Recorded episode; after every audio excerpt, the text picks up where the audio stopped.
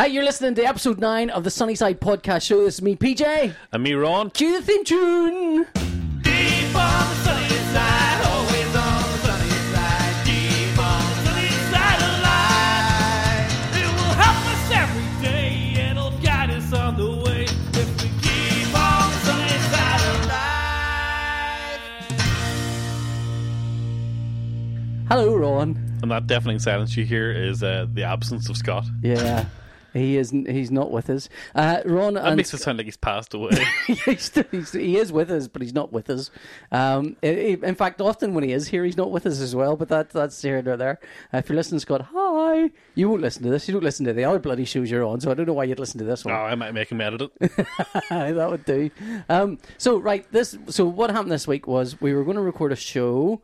And then I was in Enniskillen for a comic convention. We'll just talk about that. I drove back from Enniskillen, like rapid fire, get back to record this podcast with my team. I phoned Scott, and Scott was like, oh, I'm a sleepy priest. Don't wake me up. I've been working nights every night, so I'm just so sleepy. I went, wow, okay, he is very sleepy. I'd better phone Ron and say, Ron, this show can't go on tonight. I phoned Ron. Ron was incoherent, literally incoherent. What happened to you? Oh, I had taken some of my hay fever medication, which I've got some of it here. It is, you didn't take any tonight, did you? Cetirizine, 10 milligrams. Cetirizine dihydrochloride. Yeah, so if you're looking for a good contact high. That stuff is unreal. If anyone wants to come around and lick one of my tablets before I take it, you'll be right off to sleep. Yeah, so I can't remember what the first words out of your mouth were, but it didn't come out like first words. I thought the phone wasn't working. I thought I just couldn't hear you, but you mumbled. I just about remember the conversation. I think I went hurrah, hurrah, and you were like, Scott's on nights. He's just not awake. I'm convinced I'm a little bit deaf or something, but I often can't hear what people are saying anyway. So I interpret mumbles as whatever they've said. So when you mumbled at me, I just assumed I fucked up and I can't hear you properly. So I like going, well, he's probably said something, but like mostly I don't listen to people anyway, so it doesn't really matter. But you were saying something. Yeah. Then I quickly struggled to even say your name. I think at that point. Yeah. So. Then you apologized. Oh, I'm sorry. I was trying to say it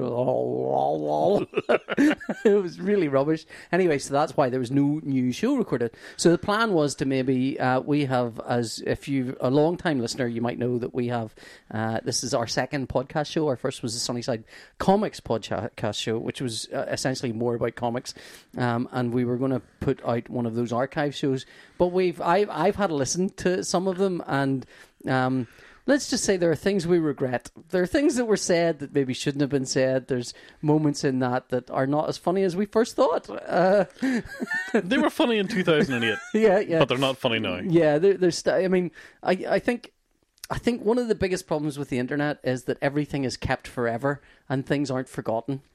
And so, and often things that you say in a moment that are funny and are true and are kind of aren't deliberately set out to harm or hurt anyone, but are just said in a passing, this is a funny thing to say. I mean, if you're out in the street and you say something, sometimes you'll say something stupid or insensitive, but it won't matter because it's gone. That moment is gone. And the only people that heard it have passed by. Yeah, they wouldn't have heard anyone necessarily because you weren't deliberately aiming at anyone.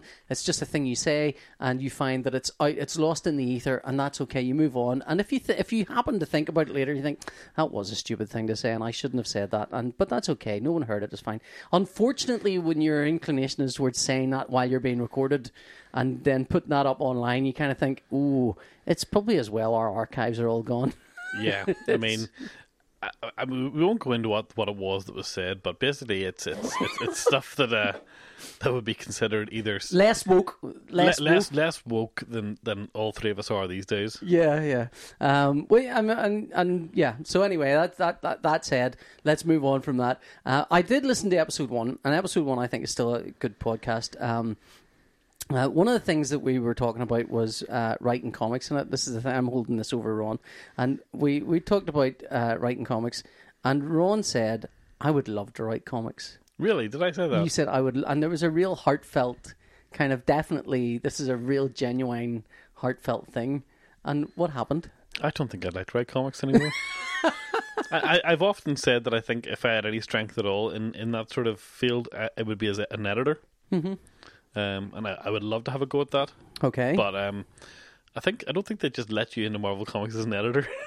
Well, no, but I mean, well, yeah, I mean, editing's interesting because they're right. So I have been writing recently. I've been trying to write, and coming to. Do you need someone to fix your spelling, PJ? I do. I need editorial input all the time. But as a non-writer, someone who's not had much stuff published, Scott and I wrote a story a while ago. We've written a couple of stories together, I reread it.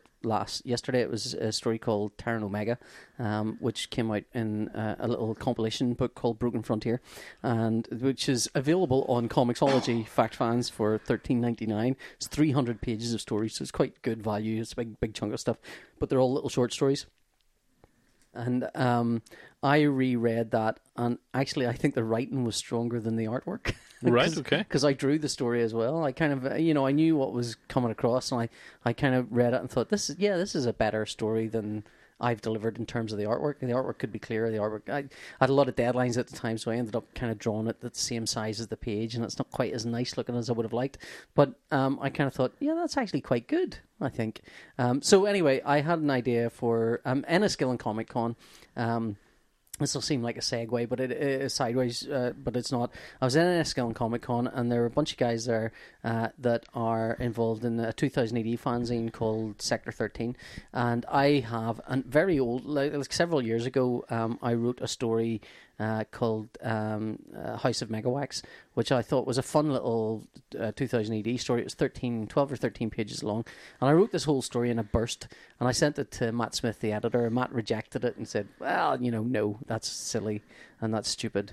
And I thought, do you know what? It is silly, and there's bits of it silly and stupid, but they're very old-fashioned 2000 AD ideas, and I think Matt was after something more modern, edgier, a little bit more modern. The denouement, or one of the elements in it, is it's these guys that are making this House of Wax. And in order to make this House of Wax, they've been killing fatties, 2000 AD fatties, that are these grossly, they're literally 1 and 2 tons in weight, and they've been killing them, knocking them off, and converting their bodies into wax, and then using that to create big giant waxworks. Okay. So that's the gist of the plot.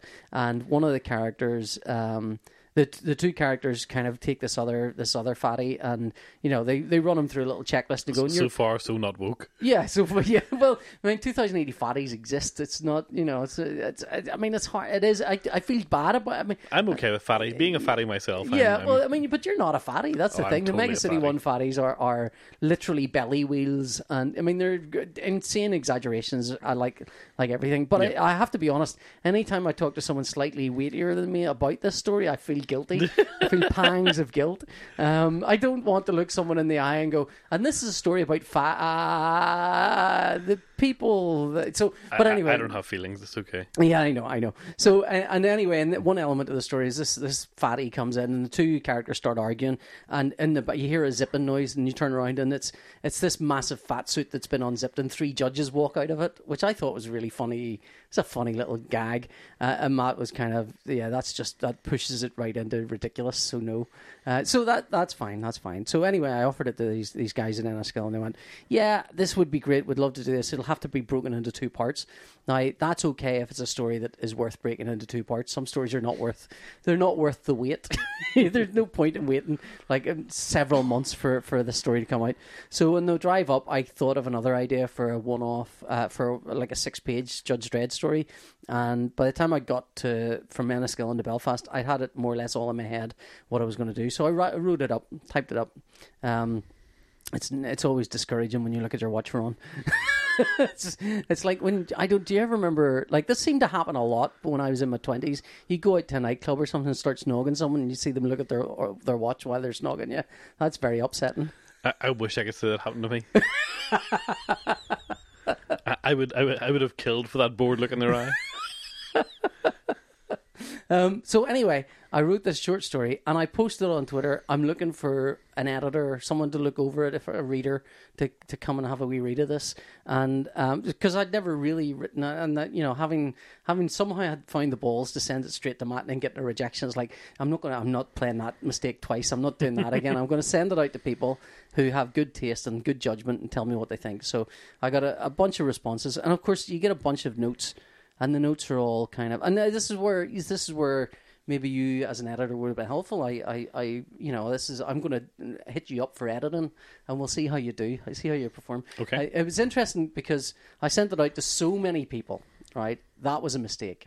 Because now I've got a million different notes that tug it in different directions, and okay. so suddenly you're. And sometimes they're not. None of them are bad.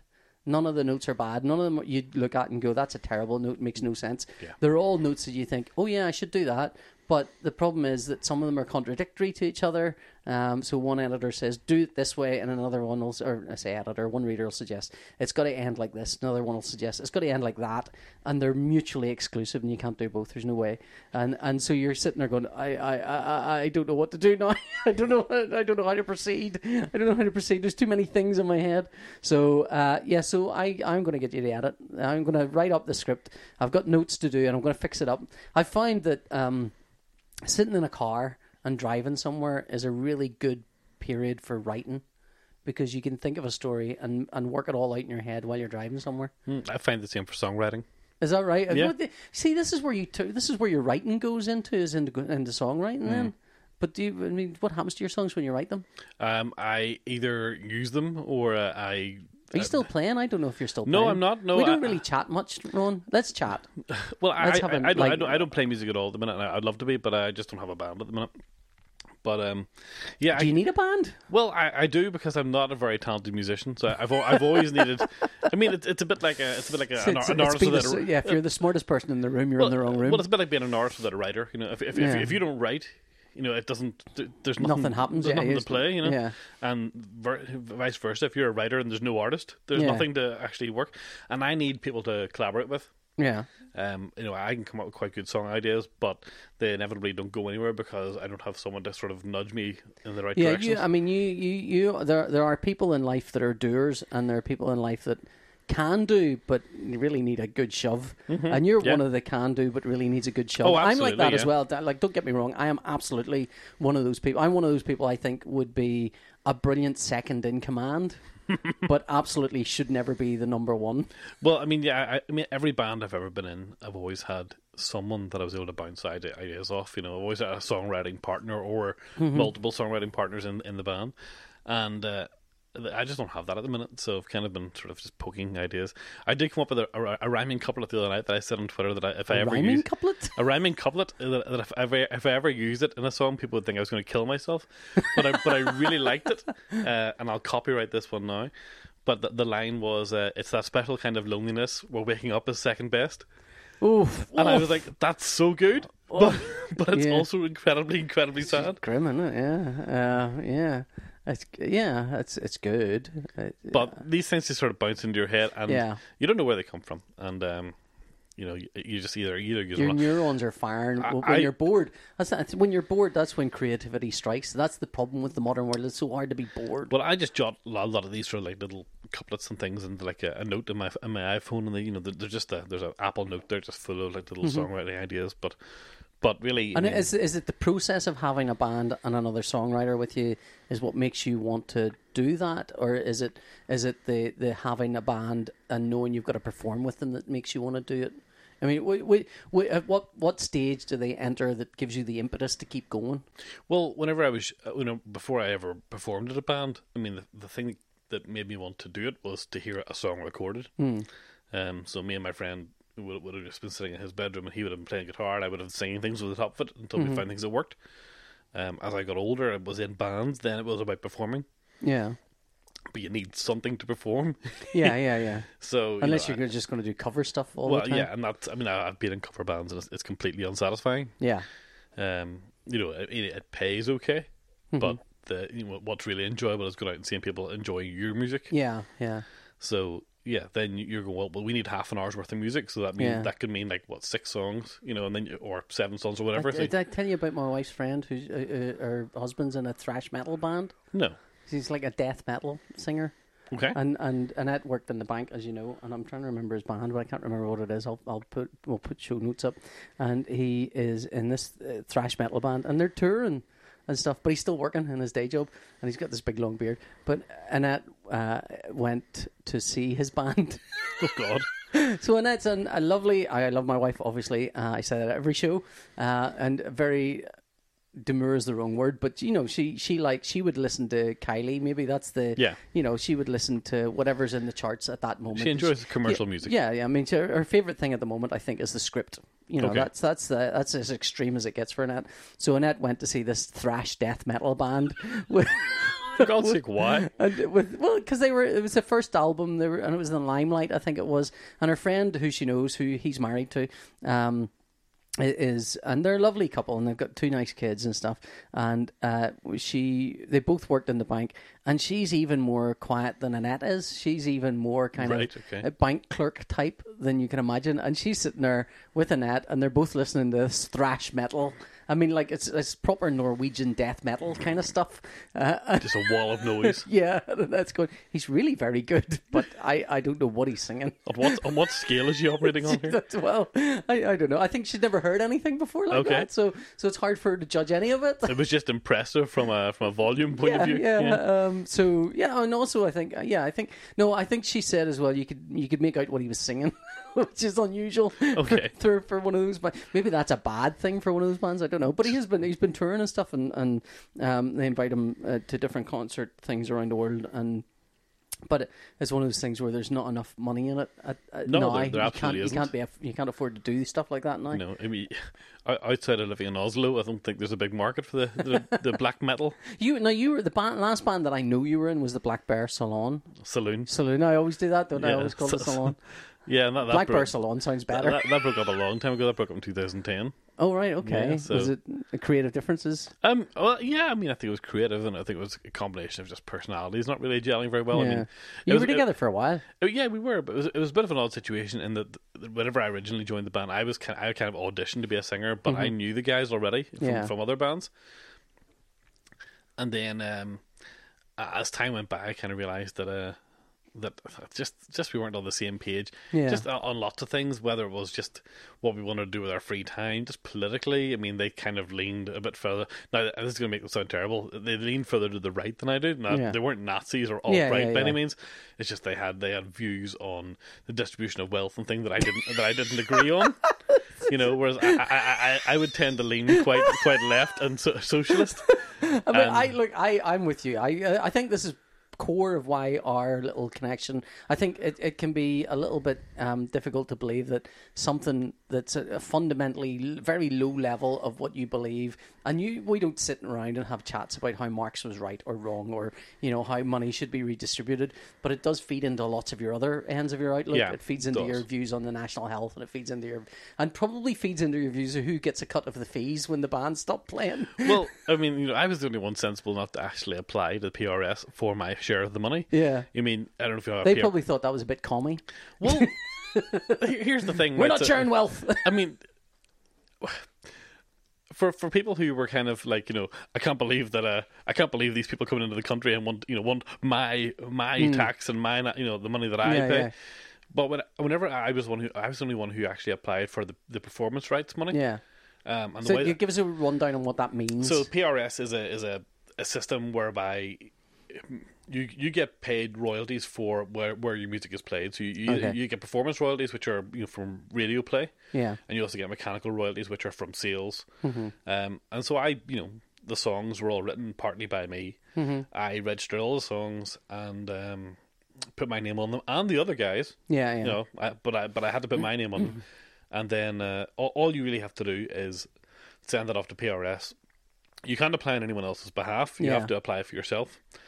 So then, as the songs were getting radio play on various rock shows... Were they getting radio play? Oh, yeah, we got played in like rock shows and stuff over in BBC Radio 1 and things like that. Really? Yeah. Wow, I did not know any of that. Oh, no, we did, yeah. Okay, oh, cool.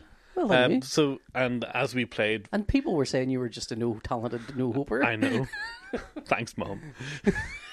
But, you know, as we you know, play music festivals and play gigs and stuff, you know, I would tot these all up. I would take a note of where we played a gig, where we played, when we played, and the way the venues pay. So you would be a good publisher, but anyway, continue. Well, what happens is the venues then they pay their PRS fee every year, and this all goes into a big pot. Yeah, And then PRS goes, right, well, you know, split it up by percentage of plays. And if you play in a music festival... It's very similar to, there's a library thing you can do as well, where you can... It's very like the library.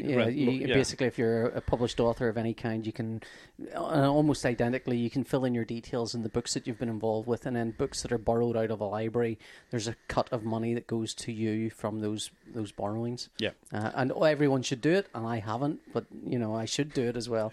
But, you get more money for a play on BBC Radio 1. So it's based on listenership then, presumably? It's based on listenership. Obviously, Radio 1 keeps a perfect track of what's on. Your local radio stations, all the BBC ones are all well. They all send off their records back to PRS. If you're on like Cool FM or a local radio show, you may need to actually take a note of when you were on. Yeah. Or you ask the radio station where it was I played, and basically you take a note of that, you send it off. Yeah. And then every quarter, PRS sends you the money. Mm-hmm. So I remember getting my first PRS check, and it was for something like 300 quid. Right, okay. Which not to be sneezed at. It's not huge money, but you know, it was more money than. It feels like money for nothing. In a way, it feels like it's like a royalty check or something. It's like, whoa, I didn't have to work for that. That came to me anyway. Yeah, that's kind of. I mean, it's there to kind of help musicians because they don't really make a lot of money. So here's the residuals of here's the fruits of your labor. Yeah. And they kind of were like, well, is that going back into the band then? I said, well, it would, but there's another 300 odd quid for each of you that you just haven't claimed yet, and that's the brilliant thing. All they would have to do is fill out a form, all right, okay, send it off, and that money would come to them in the next payment. But they just didn't want to do that. Yes. Jesus Christ!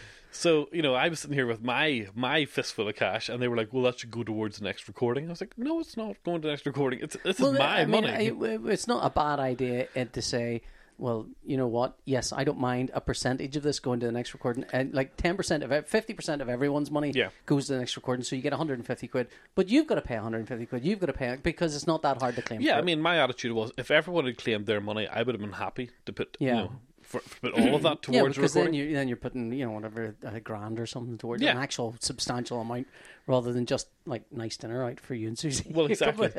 So, you know, and that's essentially how that worked, and then there was just other things, you know, and eventually I remember just being in the car one time and they turned around to me and said, do you know what, we're thinking of making this next gig our last, and I was like, okay, why? It says, oh, it's just not working out, we're just not getting the gigs that we want and whatever. Yeah. And then did they all turn around that and say that to you? Because that has the look of a bunch of people who've got together and there said, was definitely, we should definitely get rid of Ron. There was definitely a sense of I was the last to know about this. So we went off, we played our last gig. You have form in this sort of area. And I only say mean things like that, you know, because I know you take it with humour. I do. So then later on that year, 2 months later, there was a new band with the three guys that I was out of band with and a different singer. All right, oh God. Well, it was actually a singer that some of them had been in a band with before. Basically, they started a new band. And I will say, hand on heart, I preferred that band. You know, I didn't get, I wasn't bitter about it, and I listened to the recordings, and I was like, that's a better band. Yeah. But at the time, I think everyone thought I should be really upset about it. But to be honest, I was just kind of glad I didn't have to spend much more time around them. Yeah. And there are people that I like, and I do get on well with, but when you spend that much time kind of like every week writing songs, and every week kind of, you know, I mean, but it was just the best between the songs where you kind of had to hear opinions that you kind of, if I voice a dissenting opinion to this, then that's the end of the band all the time, and, you know. So I kind of, you know, always I mean, I think both of us need to step up and take on leadership roles. I think that's our problem, is we're both really good lieutenants. That's our difficulty. In many respects, we are, in different ways and in different artistic venues, very good lieutenants. But we need to step up because we cannot find the captains. There is a lack of good captains. That's the problem. Like, why are you not advertising for bandmates for your own band, where you're the primary mover on this? You have the experience. You've run massive gigs. You ran that charity gig you did was huge, huge. Yeah, I'm quite good at organising things whenever I put my mind to it. And, but usually your mind is put to just lounging around and not. I've sort of found this last few years that I always seem to have some other project on the back burner, whether it's making a video for a local amateur dramatic society. Yes. Or, you still doing that? Yeah, I'm still doing that. Oh, okay. And or you know, doing photos for people or building a website for someone. There's always something bubbling in the background. Yeah. And there's part of me kind of thinks I really need to stop doing all that stuff and dedicate myself to one thing. One thing. Yeah. You know, and then of course I take on a podcast again. Which is a whole bunch of other work, you know. Yeah, I know. I'm sorry. I feel bad about that. I mean, well, you're on, Scott and I should step up a bit more and edit and do things. Well, Scott's kind of abdicated himself out of it by getting rid of his laptop, so now he only has an iPad to work on. Yeah, but he can edit. He's edited. He can. Yeah, I mean, he's edited on that. You know, obviously, I think I work in Logic on my Mac. And I'd really rather if Scott had a Mac. This is how the sausage is made. Yeah, that's pretty. It's not that interesting, but but yeah, Logic is Apple's kind of like studio level recording software, and I use that to edit everything. Yeah. How long does it take you to edit a show? It depends entirely on the will that I have to do it.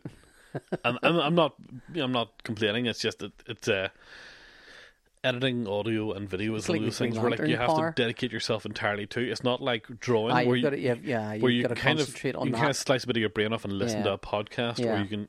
And a lot of what I do at work, I can be listening to audio at the same time. Yeah. But when you are editing audio, there's nothing else you can do, and it's kind of all encompassing. So you kind of know whenever you're doing it, you're kind of sitting down for a couple of hours of just nonstop. So we need to start a Patreon so we can pay someone else to edit it. I would love to have someone else edit it, other than to free myself up from it. I think a fresh set of ears on the show. Yeah, that's true. Is always a good thing. You know, I know a lot of the big podcasts they usually hire someone to edit because they. You know, well, one, like, a lot of them are doing like 2-3 hour shows, and then they just offload it to someone else and pay them. But then their shows are getting paid a lot, so and we're not.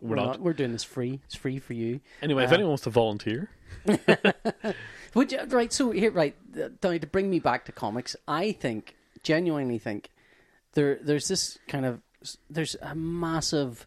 Suddenly, like I remember after John McCrae was a comic artist in Belfast, for years and years and years, if somebody said to me, who's doing comics in Belfast? I go, as far as I can tell, I'm the only working professional in Northern Ireland doing comics. But now there's a whole bunch of them. Right? There's loads of them. And not only is there loads of working professionals, there's loads of guys who are actually really good that, for lack of a venue, are not working professionals. You know, they're working professional quality, or could be.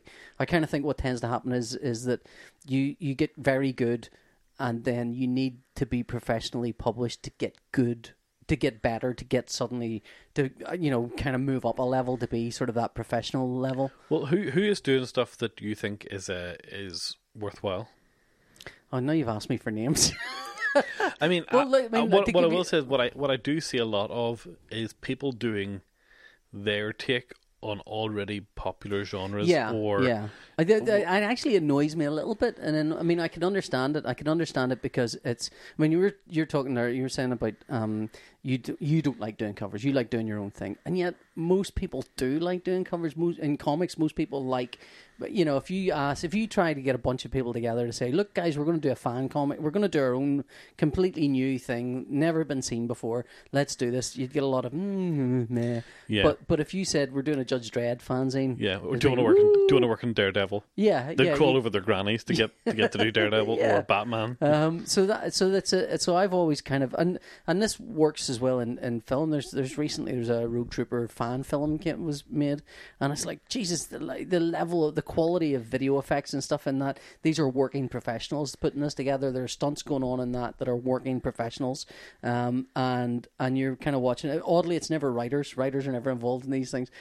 You're watching it going, why didn't you put put all those skills to something completely new that you will own forever? Because it is the curse of the fan. Yeah, I mean, it is the curse. I mean, and an awful lot of artists and writers are fans at the same time. Yeah, and they can't escape the thing that made them interested in a medium in the first place. Yeah. And really, it's just comics. It's comics and, you know, some edges of movies where people want to make, you know, Harry Potter fan films or you know, Twilight fan films. They just want to make the thing that they enjoyed so much rather than direct their energies into making a new thing. But those fans of film, they often go into film, or they often, like Doctor Who fan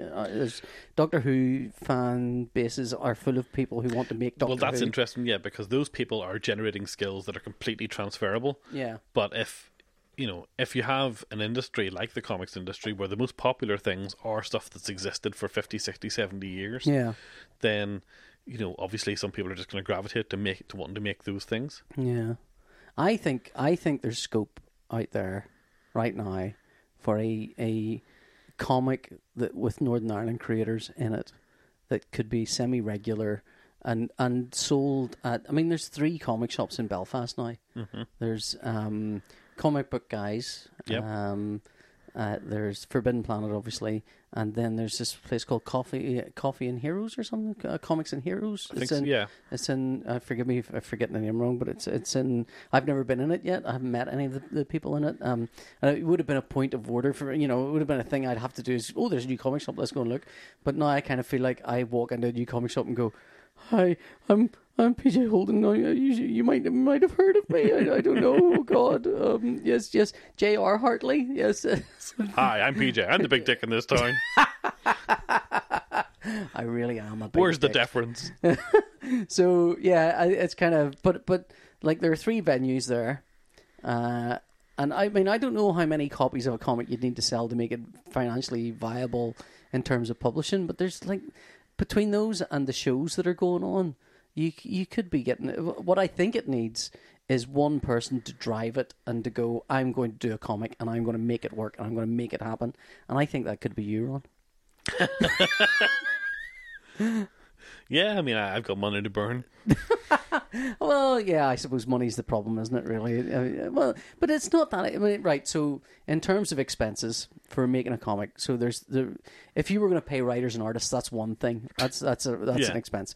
And that's an expense that you will never... That's a thing a hurdle you'll never jump because, the budgets required would be astronomical. On the other hand, actually printing a comic is not that expensive. Yeah. It's not because, you can go the simple photocopied route and you can get one printed up for a couple of quid.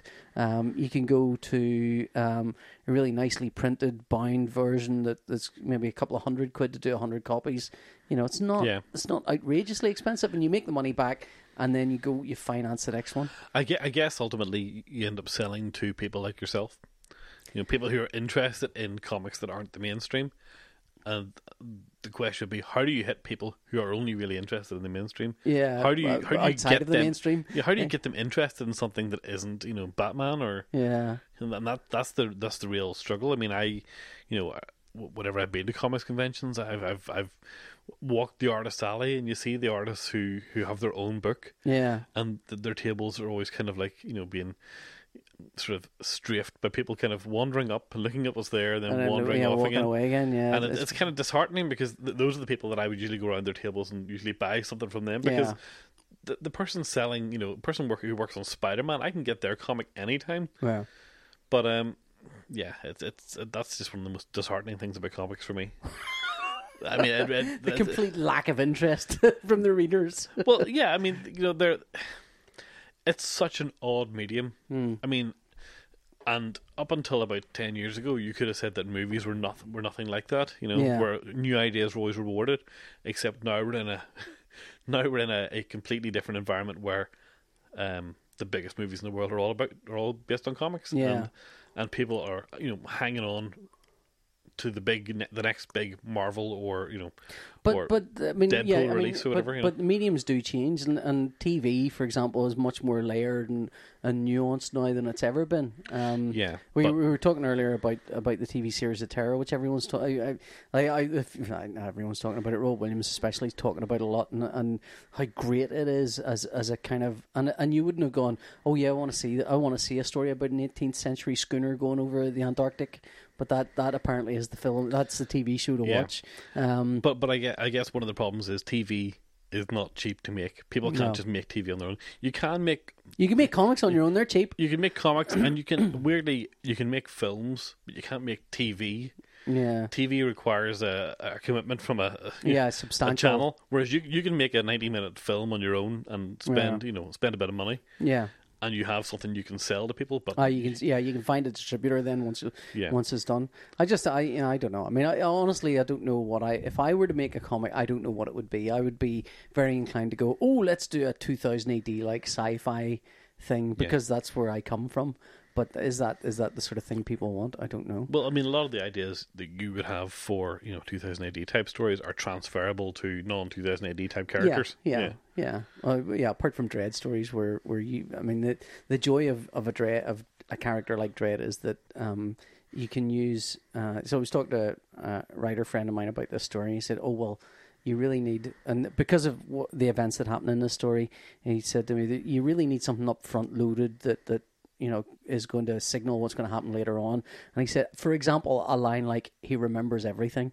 And when you use that line with a character like Dredd, because he said that line to me and it floored me, because like when you have a character like Dredd with 40 years of actual history and you use the line, he remembers everything, it means something, it feels like something. Yeah. Whereas if you have another character that nobody knows about and you use the same line, it's like, oh, that might be an interesting thing. So we'll see. I mean, that's the problem with kind of, how do you, if you were going to do a small press, I do feel like if this is a fantasy now, this is a little fantasy land I'm going to go into. Mm-hmm. If say Sunnyside Comics or Sunnyside Podcast Show thought, let's put together a comic, what would we do, right? Okay. I think there would be big interest, but only up to a certain point, which might be 100 copies of a book would sell, I think. Sure. You might get more interest because you might be able to scare up local radio, local TV interest. Because it's, and I having done a little bit of TV from doing the M, James Bond M. Yeah. What I find is they're interested in some things if you can come at them from a different angle. So you come at it from local comic creators creating a comic with a professional or with a bunch of professionals, then that is an angle. And then you have a launch in a comic shop, and you have a launch in a couple of comic shops. You keep you make a book that's nice and meaty, a 40-page graphic novel type thing with short stories or something, and then you relaunch it every so often. You relaunch it in one shop and then another, and then you make the numbers to do the next one. But ultimately, to sell it, what you need is something like, with stories by many local creators, and Garth Ennis or something like that. Yeah. You need a name on there. Yeah, to flog it. You do. I think the local comic shops will support you and help you, but if you can't really guarantee you've got some sort of name on there, I mean, I'm a name, but not a big name. Right? Yes. So I know, because I know the local shops, I could say, I'm going to do this comic, I'm going to launch it, and I'm going to help you launch it. And they'll go, oh, that'll be great fun, and it'll be a day, and we might sell a bunch of copies of it. But you're not going to sell thousands. You're not going to sell beyond this little pool of people. I don't know. I would like to do something like that one day. Yeah. Would you like to do something? It'd be fun to kind of put something like that out into the world. I think you're smart enough, and I'm flattering you, really, but I think you're clever enough and smart enough to make a project like that work. What you lack is motivation. Oh, definitely. Without a doubt. All right, then. Yeah, buddy. I guess what I'd like to see is something that isn't just... I mean, do you remember after, like, Walking Dead kind of became big, all of a sudden it seemed like everyone had a zombie story? Yeah, yeah. Well, actually, weirdly, I was listening to one of the earlier shows, and 8 years ago, and one of the things we were talking about are vampire stories. Now we're all done out with vampire stories. Yeah, we were done with. I don't want to see another vampire story, and that was before the Walking Dead TV show hit, and then everything became zombies. So we go through these cycles of things that are kind of. These are what's popular, and suddenly, but yeah, and I know Comic Book Guys did their own little version of a zombie comic, Revenants, because I did a cover for them, I don't know, I just think it'd be an interesting thing to do. Yeah, but Berserker had their zombie line. They did, yeah, that's true. Yeah, Berserker had, they lost a lot of money on that. Well, yeah, but it just seemed like the. Like the easy thing to, or the simple thing to do was make a zombie comic and it'll be successful, and that's not the truth. The truth is, you need to write a really good story, and it just happened to be about zombies, and that was the... Well, Berserker, I mean, I think Berserker, they did a beautiful looking book, I mean, gorgeous artwork, gorgeous, but they were trying to be a comic, a proper big comic publisher. Yeah. I mean, it's funny, there's a certain part of me lately has been thinking, I should just write little stories and publish them myself and put them in a... And then there's another part of me going, that's a big backward step for you, Paul. You're a professional comic creator. You shouldn't be thinking, I just want to sell to 20 people. You know, you should be going, I want to sell to like 10,000, 100,000 people this book, but it feels like my career's not going that way. I mean, ultimately, I think what most comic creators want is to be able to have like a career in comics that's something like Steven Soderbergh's in film, where you do one for yourself and one for the studio. One for the studio. I was talking to Jock in Enniskillen and... Clang! Yeah, I know. I give Jock... Jock was looking at a Judge Dredd picture I'd drawn. He went, oh, he kept coming over and going, like the chin, that's a really big chin. I said, Jock, only one of us has had editors tell us to decrease the size of our chin, and it was him. And he went, yeah, that was too big, that chin I drew. I went, well, yeah. And he kept coming over. I says, look, Jock, if you want that drawn, it's yours. He went, oh, no, I can't take it. I says, have it. He went, oh, and he seemed genuinely touched, right? So Jock and I go back. Like, I remember the first comic convention I ever went to, Jock was there, and I think I met Glenn Fabry at that same one, sort of... late 90s, and Jock at that point had done some Wizards of the Coast artwork and couldn't get himself into 2000 AD at all, you know, so we were both although he was a better artist, I think, we were both at the same stage in our career, you know, so we've known each other for a long time, but Jock was saying that he really wants to do work that's sort of creator owned at this point, because everything he's been doing has been for other people, of course, and he wants to, well, I think his exact words were, he wants to be able to retire and see royalties coming in from something that he's made himself. Now I kind of feel like I don't know. I think he's right that that's the correct attitude to have. I think as well there's maybe not spoken is the idea that to spend a life creating things for other people, and then to finish and go, I've created stuff for other people, you should be looking after me now. You know, it's unfulfilling. It's a really unfulfilling way to look at life. I think you need to be able to come at the end of it and go, I've created all of this, and these are mine. These are my things. Yeah. I had, like, when Annette and I were talking about kids one time, and before we had kids, and she said, do you want kids? And I went, I really don't know if I want kids, but I feel like I don't want to be 70 and look back and say I didn't have any kids. It was harder to make the decision to have kids, but it was very easy to think about me as a 70-year-old, you know, and thinking... Well, that's the whole thing. You regret the things that you didn't do, not the things that you did. Yeah. So I want to create my own things, like totally from scratch. Yeah, I mean, that's got to be more satisfying. Yeah. I mean, obviously we know people who've worked on, you know, the biggest characters in the world. I don't know if that's as satisfying for them as putting out a book and they go, well, that's my name on the cover and I created that. They are satisfying for the time that you're doing them. Yeah. I think they scratch an itch, but they don't necessarily... I think I always wanted to draw Dredd, and so getting to draw Dredd was the greatest thing ever. But knowing that drawing Dredd for me is always somebody else's decision. It's never my decision. It's never me going, I want to draw Dredd. It's always someone else saying, do you want to draw Dredd? And I go, yes, please. But as much as I did those stories, I own those stories. I've no control over those stories. I can't do anything with them. I can't draw that character and go, I'm doing this now. This is the book I'm doing now. I have no control over that. There are stories that I've drawn.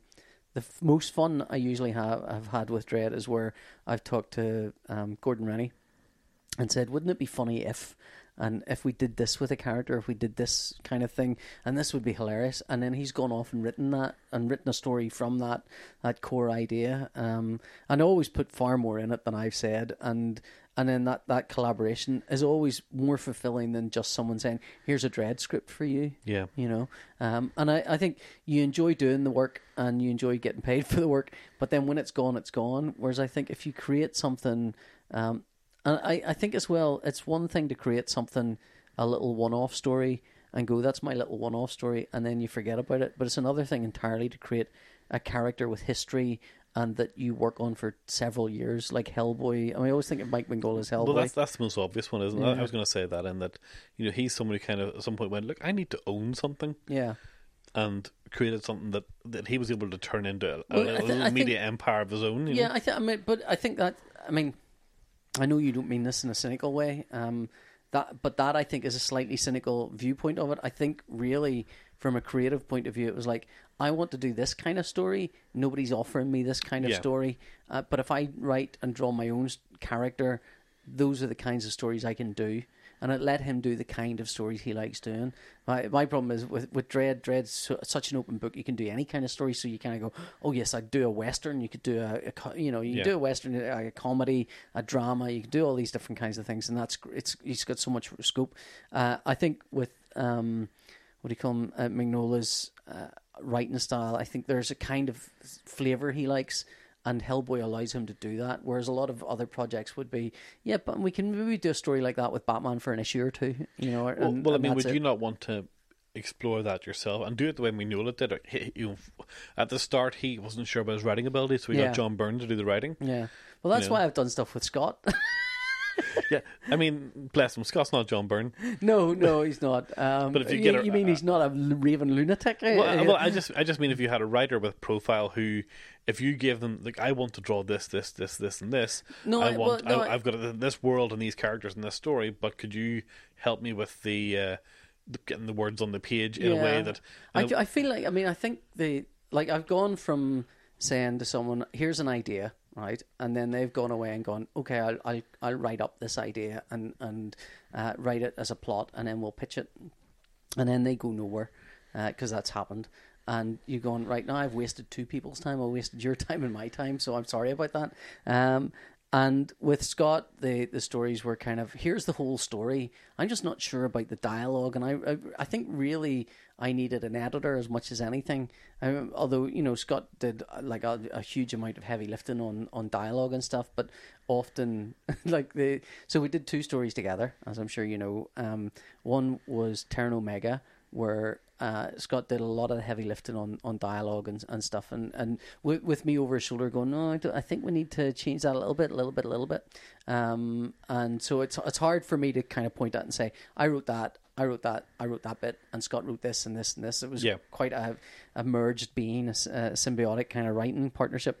And then the other thing we wrote, which Scott did, added like a shit ton of puns to, and lots of writing, more jokes. I mean, I came up with the story, and Scott wrote all the dialogue with and kind of pasted a little bit and wrote all these puns, but then it was sent to a publisher who was publishing it in Irish, and so we lost all the puns.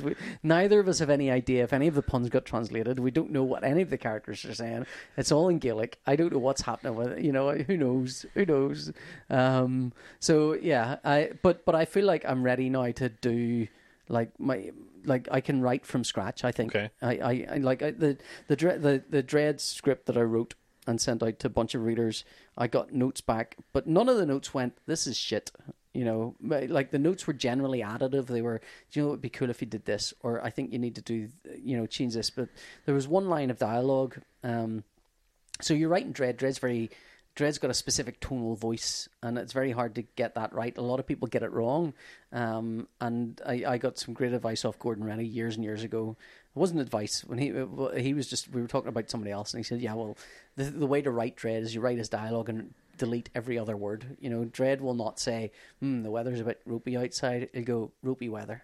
That's it. There will be, he'll not say ropey, he'll say weather. It'll be the bare minimum to convey whatever message it is that he's got. And so the one dialogue note I got was there was a bit in it where I wrote in a caption, so it was somebody else's dialogue. I wrote radiation is preventing the radio from working, or radiation is preventing radio signals, and I rejigged the script a bit, and I took that caption that was somebody else's dialogue and just replaced the word caption with Dredd, so Dredd said it. And the note I got was, that's too much. Dredd would say, radiation's interfering. That's it. And I was, of course he would say that. Yeah. But it wasn't even I'd written that. But generally all the rest of the dialogue was fine. So I was kind of thinking, well, okay, if people weren't repelled, then, and I sent it to a friend of mine who writes Dredd occasionally, and he went, look, I'd pitch this. I'd maybe, here's a cool thing you could do that build, makes it more, gives it more. So I actually feel more confident in writing. I've been doing this writer's thing as well, 80K course thing. But what about something where you don't have an existing framework to jump off? Like if I have. If you create the characters from whole cloth. And... Yeah, I well, I I think I've said to you about this James Bond pitch thing I'm putting together. That's James Bond. I know. I'm saying yeah. that's a big thing. That's a 40-page thing. Yeah. I mean, it's very unlikely to be picked up as a Bond pitch, as me pitching a James Bond story. So I'm going to file the serial numbers off it if required, and make it a spy story, because it all works anyway. It doesn't, you know. It's slightly better as a Bond story because, again, with a character like Bond, you get stuff for free. You get, you know, one of the things we didn't do with the M story I really wanted to do, and I think I said, because you and I sat down with Declan and we talked about things we could include in M that would be fun to do. Yeah. And one of the things I really wanted to do was have James Bond run through an orange parade, because I thought that's such a cool visual, and it works because Bond is always running through parades. Yeah. You know, it would make you laugh on multiple levels. You know, they just the distinct image of it would make you laugh, and then the thought as soon as you think, oh, Bond running through a Rio de Janeiro carnival, and now he's running through an orange parade. That's funny. If it's a different character, that stops being funny. It's just not a joke anymore. But the Terran Omega I did with Scott. That's a bigger story. There's and it's a bigger world, and there's lots of stories to tell within that world. Mm-hmm. The character, I don't know if I told you anything about Terran Omega, or if you've even read it or anything. But I haven't read it. You have read it? No, I haven't read it. Oh, you haven't read it. I only saw the pages as you did as I was doing. Well, the gist of it is Terran Omega is the last human being alive. I got that from the name. Yeah, it's 10,000 years after this massive war that Earth had with all these alien species. Earth is wiped out. She is the last human because of this war. She wakes up from deep space hibernation to find that the galaxy's moved on 10,000 years later. There's all of this old military equipment that Earth has left, and the results of various battles all around the galaxy. And she decides to take it upon herself to go around and tidy this stuff up. But it's mutated over time. And the whole gist of the core idea of it is that... She's the cleaning lady. She's the cleaning. No, the core idea of it is that war impacts for longer than you realise. There's a friend of mine, there's a part of France that is off limits, and this entire village is off limits. This way bigger than a village. It's this entire region that's off limits because of bombs and things that were put there during World War I. You know, and it's still to this day off limits. And you can imagine that, you know, if there was a nuclear war 100,000 years from now, there will be places that are just off limits. And I find stuff like that fascinating. And so that character is a character that there are more worlds and stories to tell in. Yeah. But anyway, that's plenty of show, isn't it? That's not a subtle light, I'll grant you. It always gets a bit meta at the end. Yeah, sorry about that. So look, this was a fun chat. Yeah, it was a lovely chat actually. It was quite nice. And we covered a lot of ground. And we will be back hopefully next week with a regular show with Scott. Maybe Scott's on nights though, so I don't know how hard. Yeah, Scott's a night watchman. Yeah. Thank you if you've stuck with us this long. Thanks very much for listening, and we will see you next week. Good night. Yep. All the best. Bye bye. There's a dark and a troubled side of life. There's a bright and a sunny side too. But no, we meet with the darkness and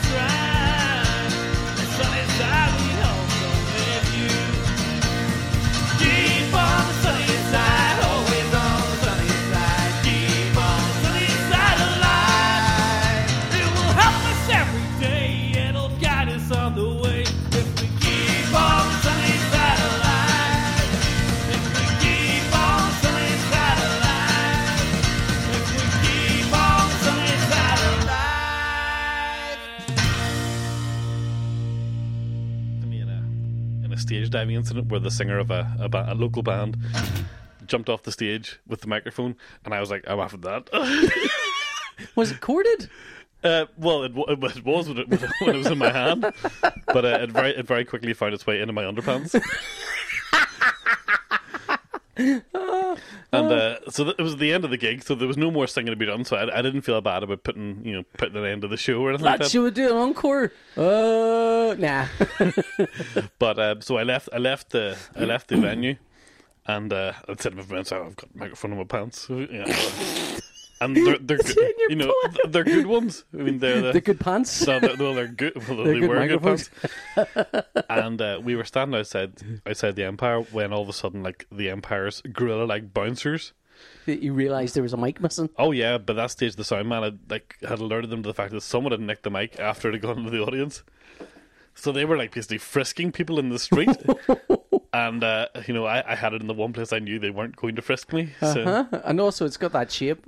Like, well, it does. I think if someone went to frisk you and they were going, I don't care, I am frisking them every which way but loose, and they look down and they see that bulging, they're going to think, oh, do you know what, I'm not going to go near that. That's quite an aggressive-looking bulge. This boy's counting on a good frisking. Look at how excited he is at the thoughts of it. Have we recorded all of that? Yeah. Oh,